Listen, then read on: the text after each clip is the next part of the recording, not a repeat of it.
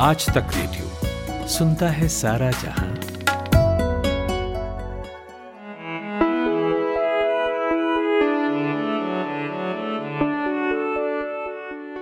कृषि कानून पर किसानों और सरकार के बीच खींचतान चल रही है। सरकार की हर मुमकिन कोशिश है कि किसी तरह इस आंदोलन को खत्म किया जा सके और किसान इस कोशिश में लगे हैं कि जिन मांगों को लेकर वो इतने दिनों से सड़कों पर हैं उन मांगों को पूरा किया जाए और कृषि कानून को पूरा का पूरा वापस लिया जाए। इस बीच नरेंद्र सिंह तोमर की एक चिट्ठी आई है, लंबी चौड़ी चिट्ठी है। कृषि और किसान कल्याण मंत्री हैं नरेंद्र सिंह तोमर। इस चिट्ठी के ऊपर बड़ा बड़ा हरे शब्दों में लिखा है किसान भाइयों और बहनों के नाम एक पत्र, और बाकी जो चिट्ठी है वो पढ़कर सुनाता हूं आपको। प्रिय किसान भाइयों और बहनों, ऐतिहासिक कृषि सुधारों को लेकर पिछले कुछ दिनों से मैं लगातार आपके संपर्क में हूं। बीते दिनों मेरी अनेक राज्यों के किसान संगठनों से बातचीत हुई है। कई किसान संगठनों ने इन कृषि सुधारों का स्वागत किया है, वे इससे बहुत खुश हैं। किसानों में एक नई उम्मीद जगी है। देश के अलग अलग क्षेत्रों से ऐसे किसानों के उदाहरण भी लगातार मिल रहे हैं जिन्होंने नए कृषि कानूनों का लाभ उठाना शुरू भी कर दिया है।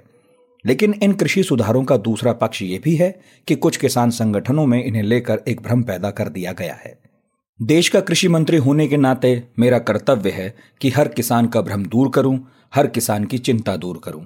मेरा दायित्व है कि सरकार और किसानों के बीच दिल्ली और आसपास के क्षेत्र में जो झूठ की दीवार बनाने की साजिश रची जा रही है उसकी सच्चाई और सही वस्तुस्थिति आपके सामने रखूं। मैं किसान परिवार से आता हूं। खेती की बारीकियां और खेती की चुनौतियां दोनों को ही देखते हुए समझते हुए मैं बड़ा हुआ हूं।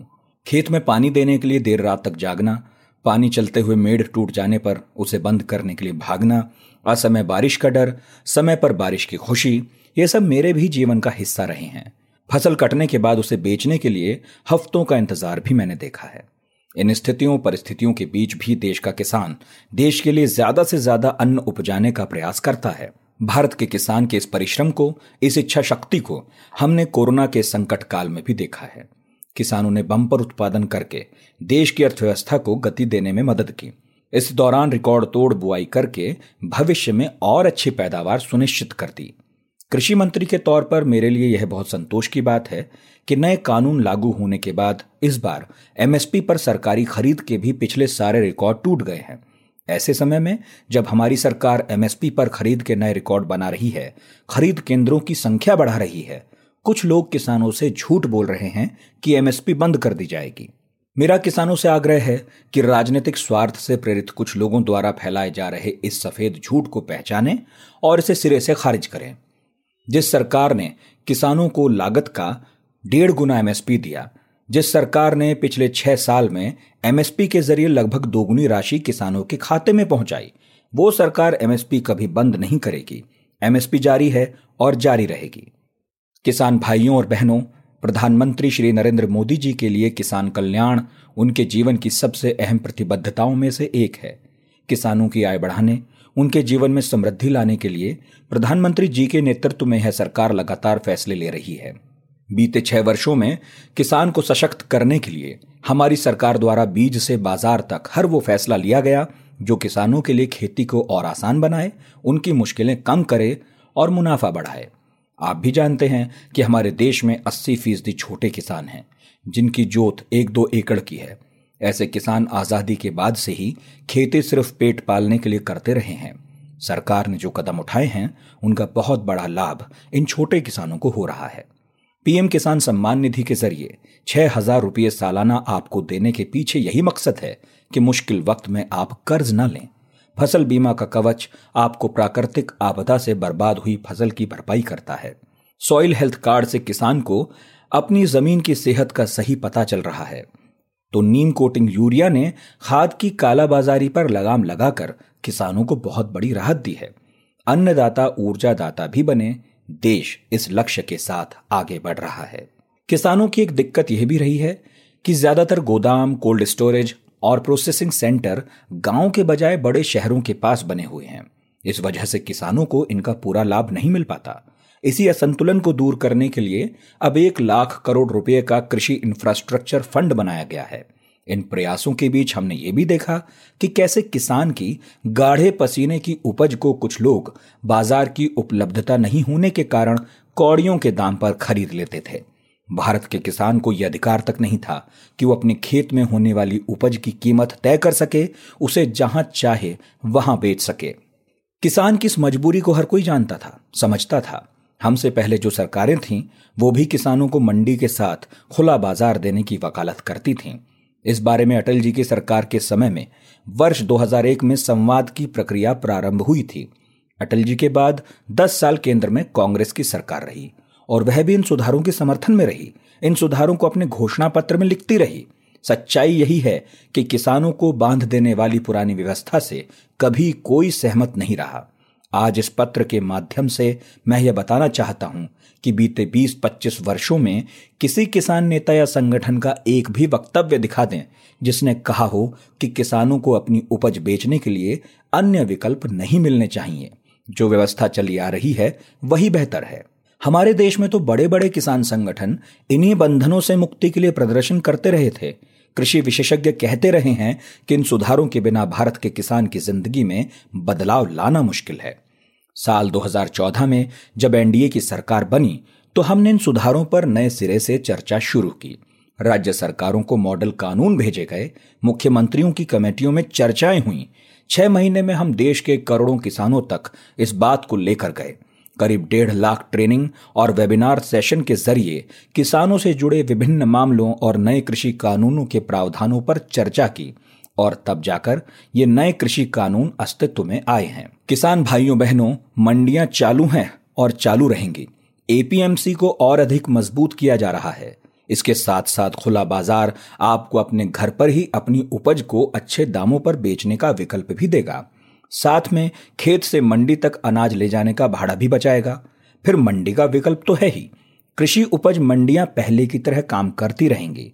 बीते 5-6 वर्षों में कृषि मंडियों को आधुनिक बनाने के लिए सरकार ने करोड़ों रुपये खर्च किए हैं। इन्हें आने वाले समय में और आधुनिक बनाया जाएगा। जिन लोगों की राजनीतिक जमीन खिसक चुकी है वे लोग पूरी तरह से यह काल्पनिक झूठ फैला रहे हैं कि किसानों की जमीन छीन ली जाएगी। जब किसान और व्यापारी के बीच एग्रीमेंट सिर्फ उपज का होगा तो जमीन कैसे चली जाएगी?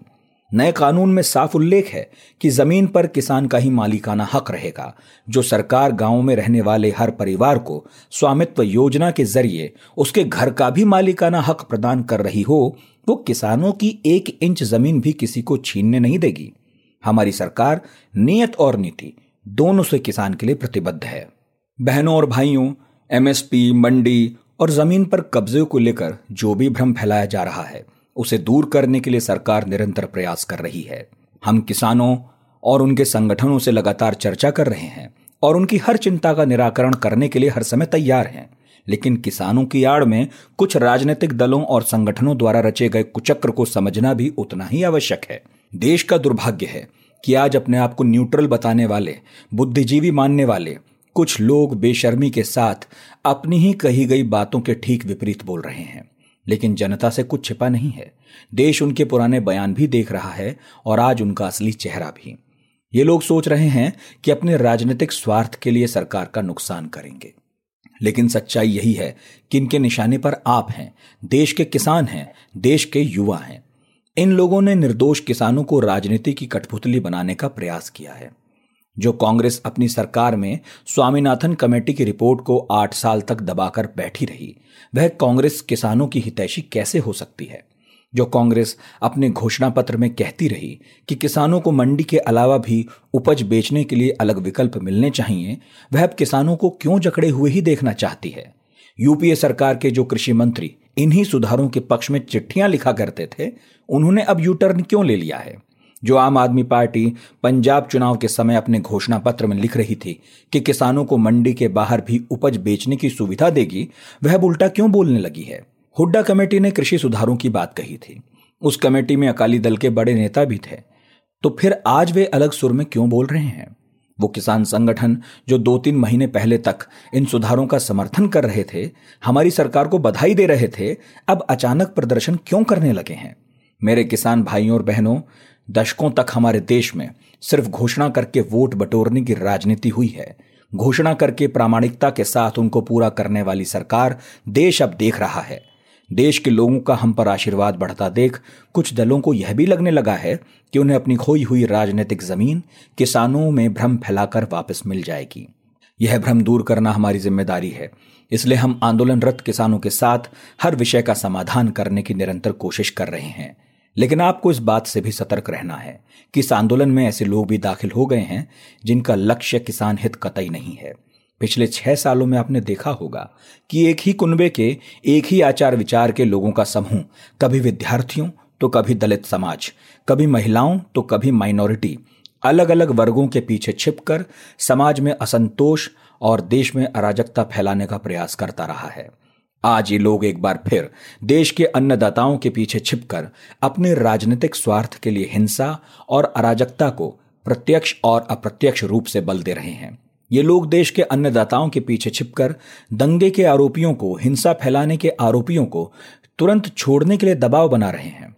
ये लोग देश के अन्नदाताओं के पीछे छिपकर गांधी जी की प्रतिमा को क्षति पहुंचाते हैं, पूज्य बापू का अपमान करते हैं, उन्हीं बापू का जिन्होंने चंपारण में किसानों के लिए सत्याग्रह का एक बहुत बड़ा आंदोलन शुरू किया था।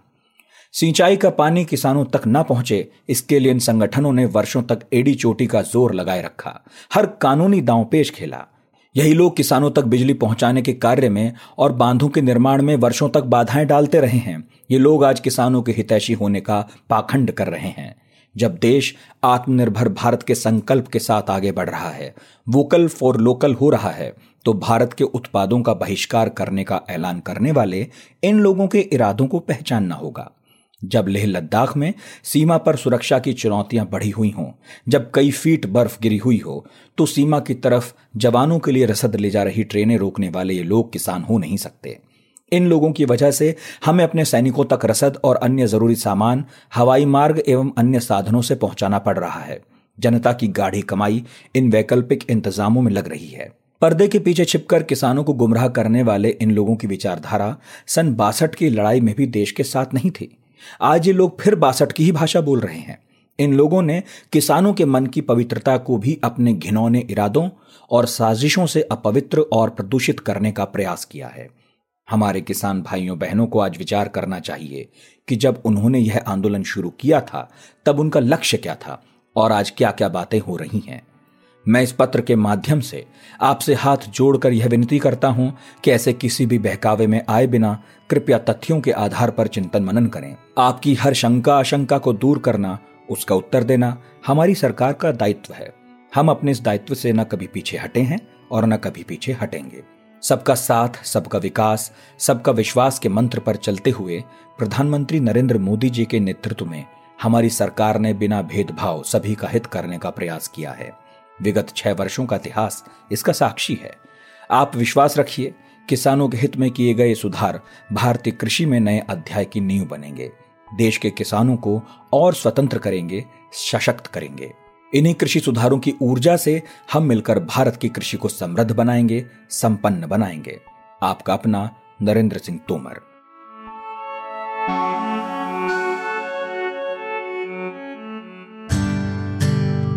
एक तार म्यूजिक का और एक तार पोएट्री का, दोनों मिल जाएं तो क्या बनता है?